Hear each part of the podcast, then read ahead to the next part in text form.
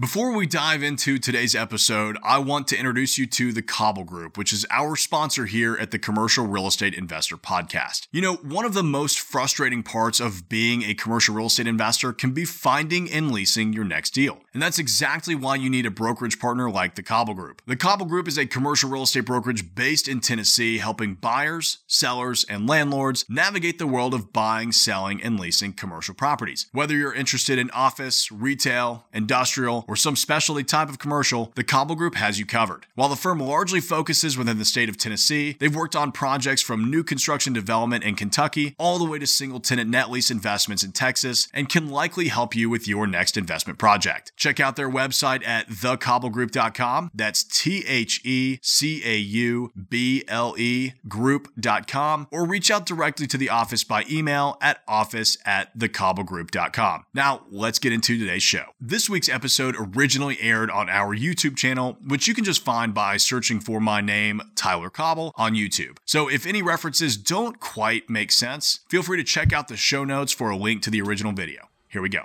The worst part about getting tattoos is not even it's not even getting the actual tattoo. It's being covered in aquaphor for a week after you get it done. It's absolutely miserable.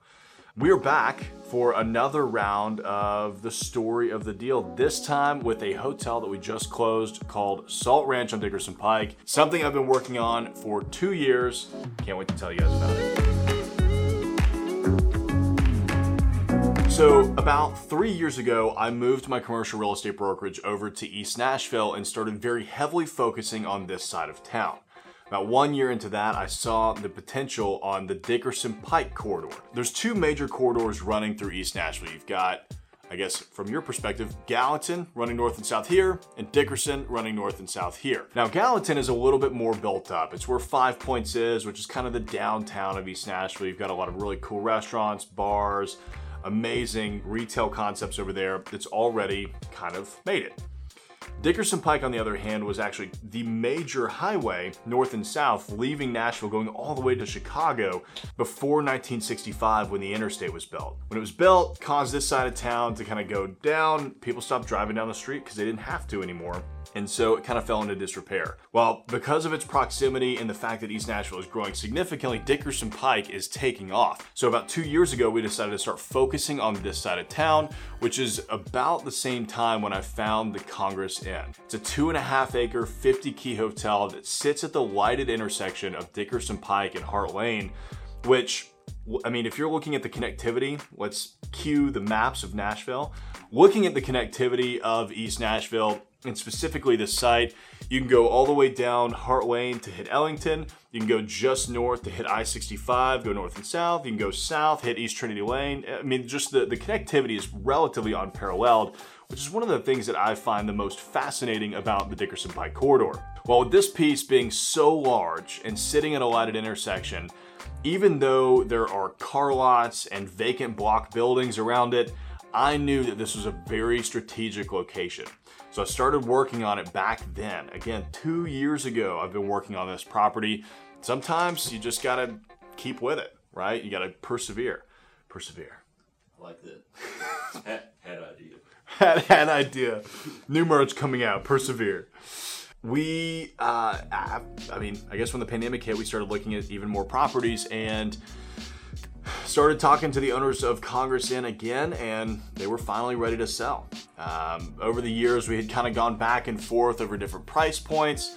They wanted 3.5 originally, I think, and then they wanted 3.2, and I originally offered 2.6 million, and then came up to 2.8 million. We couldn't get a deal done, but this time it was a hey, $3 million gets the deal done, let's do it back before this year, I couldn't justify the $3 million price point because when I was looking at the site, y'all know me and, and what I tend to do, these micro unit projects. I was looking at it for micro office space or micro apartments or micro retail, creating some other kind of you know cool commercial hub because I didn't have any hotel experience.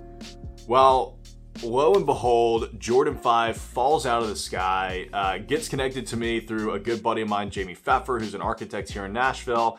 And Jordan had consulted on a couple of other boutique hotels in Nashville. He actually had the number one hotel on the Condé Nast Travelers list four years in a row, uh, Horizon in Palm Springs. He also did the Sparrow Lodge and a number of other just outstanding boutique hotels. Well, because of COVID, he wanted to get out of California. So he moves to Nashville, and we decided to partner up and start finding hotels. Well, perfect timing. I've been looking at a hotel for two years and I can't figure out what to do with it. And that was how we ended up justifying the $3 million price point. We're not gonna have to spend as much to get the building retrofitted and up to, to spec, I guess, for what we need to use it for. And Jordan knows how to operate a hotel. So it just, the stars aligned, it was perfect. Couldn't have asked for anything better uh, in, in that scenario, really. So yeah, thank you. I was noticing that. I was like, yeah. So anyway, we put the building under contract. We start putting our plans together. Jordan had this concept called Salt Ranch, which was kind of a rustic country vibe that just landed well with me. Because one thing that I feel Nashville has been missing in its boutique hotel scene is an authentically Nashville boutique hotel a lot of the boutique hotels in town, most of them are downtown, right? So they're catering more to those Broadway tourists, which there's nothing wrong with that. But that's their their demographic, and so you know they slap a guitar on the wall and call it Nashville. And to me, that's just not what Nashville is about. That's not the Nashville that I grew up with. Yes, we've always had country music, but that's not like what the city is. It's it's this cool, relatively modern southern city based around southern hospitality, which is really cool. So we're going for more of this rustic country, authentic Nashville feel. We're gonna have a couple of bars on site. We're bringing back the pool. I mean, the site is just outstanding. Uh, we're really excited for what we've got going on there. But anyway, put it under contract, start doing our due diligence, putting all the models together, and we start underwriting it. And we start to realize, wow, we've actually got something pretty special here because after digging into the average cost per night of the other hotels in the area of comparable hotels, we can deliver our product. This is also part of my model, right? We come in, we deliver something better than what's on market at a cheaper price than what's on market. So there's a comparable hotel along the Dickerson Pike corridor that's renting for over $300 a night, and we've spec'd ours to be $225 a night, which is clearly a deal. And we're gonna have this massive pool, we're gonna have this world class restaurant, a couple of bars, horse trough soaking tub. It's gonna be this whole experience. The greatest thing about this project is that it is a campus. There are not very many boutique hotels in Nashville that are not vertical. Most of them go up because they're downtown, right? But this one sits on two and a half acres, so there's actually room for a courtyard and patios and a wedding and event stage and a horseshoe court. So it's it's really cool what we're able to kind of create there. Less than 10 minutes from downtown, you're gonna feel like you're on a resort or at a retreat, which is exactly what we're going for. So we start inspecting the property, right? And you have to go through every single room. Start going through all the rooms. So the original building was built in the 1800s. I mean, it, it is old. We expect the foundation reports, the engineering reports to come back with a lot of suggestions on how to fix the property. But they gave us the green light. I mean, it was just as good of a report as you could have gotten for a PCA, which is a property conditions assessment. And so that to us was worth celebrating again because now that means that we get to keep this original structure in the middle of the property. Uh, the the hotels around, uh, the hotel rooms around were built in the 50s, give or take uh, back when the hotel was called Maple Manor, and they were also in really good condition because they're block and brick buildings. I mean, they were very, very solid. Okay, so while we're going through the due diligence portion, of course, we're putting together our offering memorandum. We're having all these webinars because we take this out to our investor group, right? The owner calls us and says, "Hey, I'm not going to be able to close uh, next week." because I'm going to be out of town. Can we move it back a couple of weeks? Well, that was actually perfect for us because we hadn't finalized our capital raise. And while we were close to it, and we probably would have finalized it within the next week or two, we got delayed because we had so much due diligence to do because we haven't done a hospitality project before. This was the first time I had done a hotel. Not the first time that Jordan had done a hotel, which is obviously why we had had him on board. Bruce and I have experience in real estate, and Jordan is the operations guy. So uh, that could not have worked out better as well. It seems like there's all, I mean, in every point of this deal, there's like stars aligning, making everything perfect. The week before the new closing, somebody drives their car through one of the buildings. And I don't know if you've ever had that happen a week before closing, but it's kind of a problem because you can't really close when one of the buildings has been driven through. You, I hate when that. Yeah, I hate when that happens.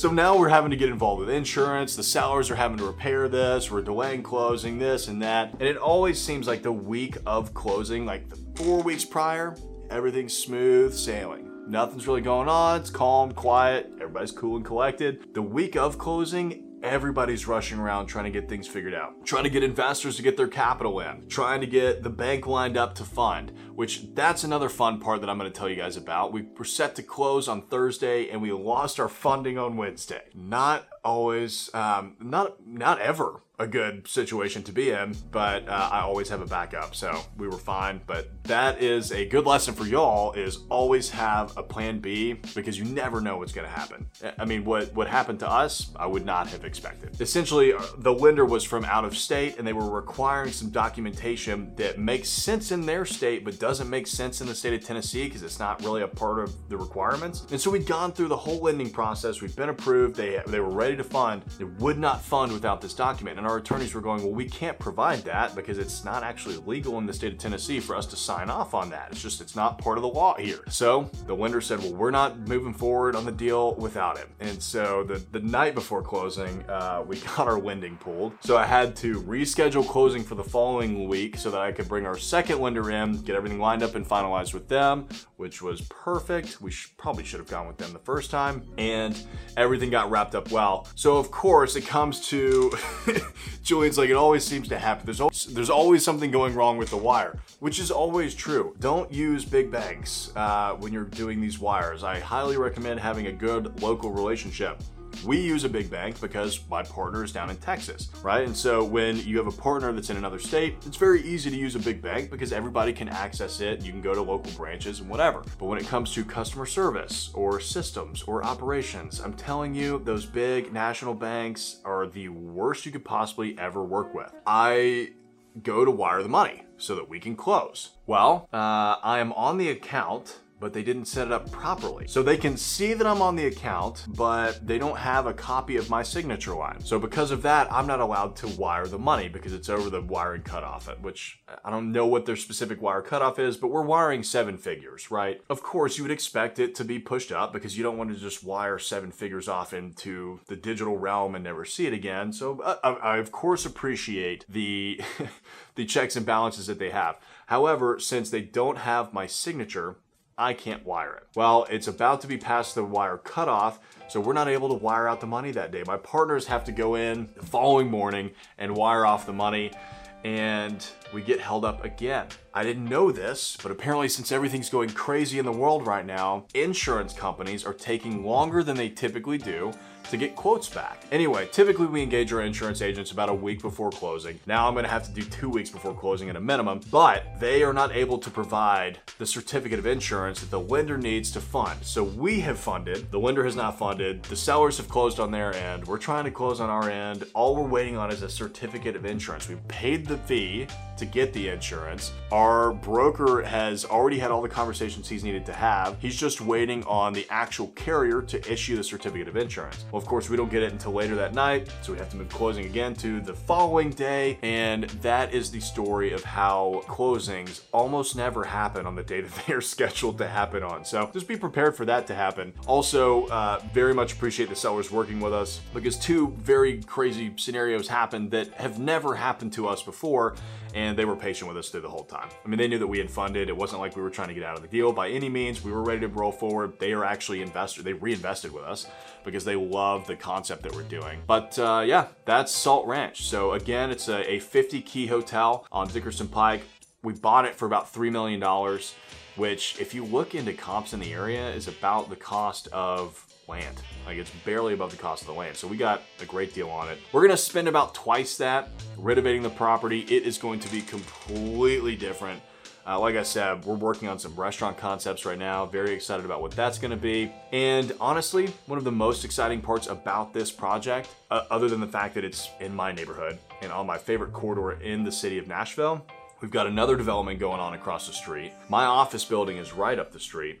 And then the brokerage uh, has, so the Cauble Group, my commercial real estate brokerage, has 13 acres under contract with a group out of Carolina set to close in November for 300 plus apartment units. There's 147 apartment units already under construction just north of us. And then just to the west, our actual neighbors, there's 81 cottages that were developed in 2017. So we have this whole ecosystem, this neighborhood, all these neighbors that have nothing to walk to, that by the time we deliver this restaurant and these bars, it'll be the perfect local neighborhood hangout spot. Uh, to me, that's one of the most important parts of this project. We are maintaining as much of the existing site as is possible. And being from Nashville, selfishly, I want to preserve and celebrate the city for what it was and what it is and what it will be. And I think that conscientious development is the best way to do that. So, there you have it for the story of the deal on Salt Ranch. Obviously, it is not over yet. We have just begun. You will be seeing far more videos on this as we continue to do the project. If you're interested in checking out the first story of the deal on the absolute first property that I ever bought to figure out how I pulled that off because I had no money at the time, check that video out.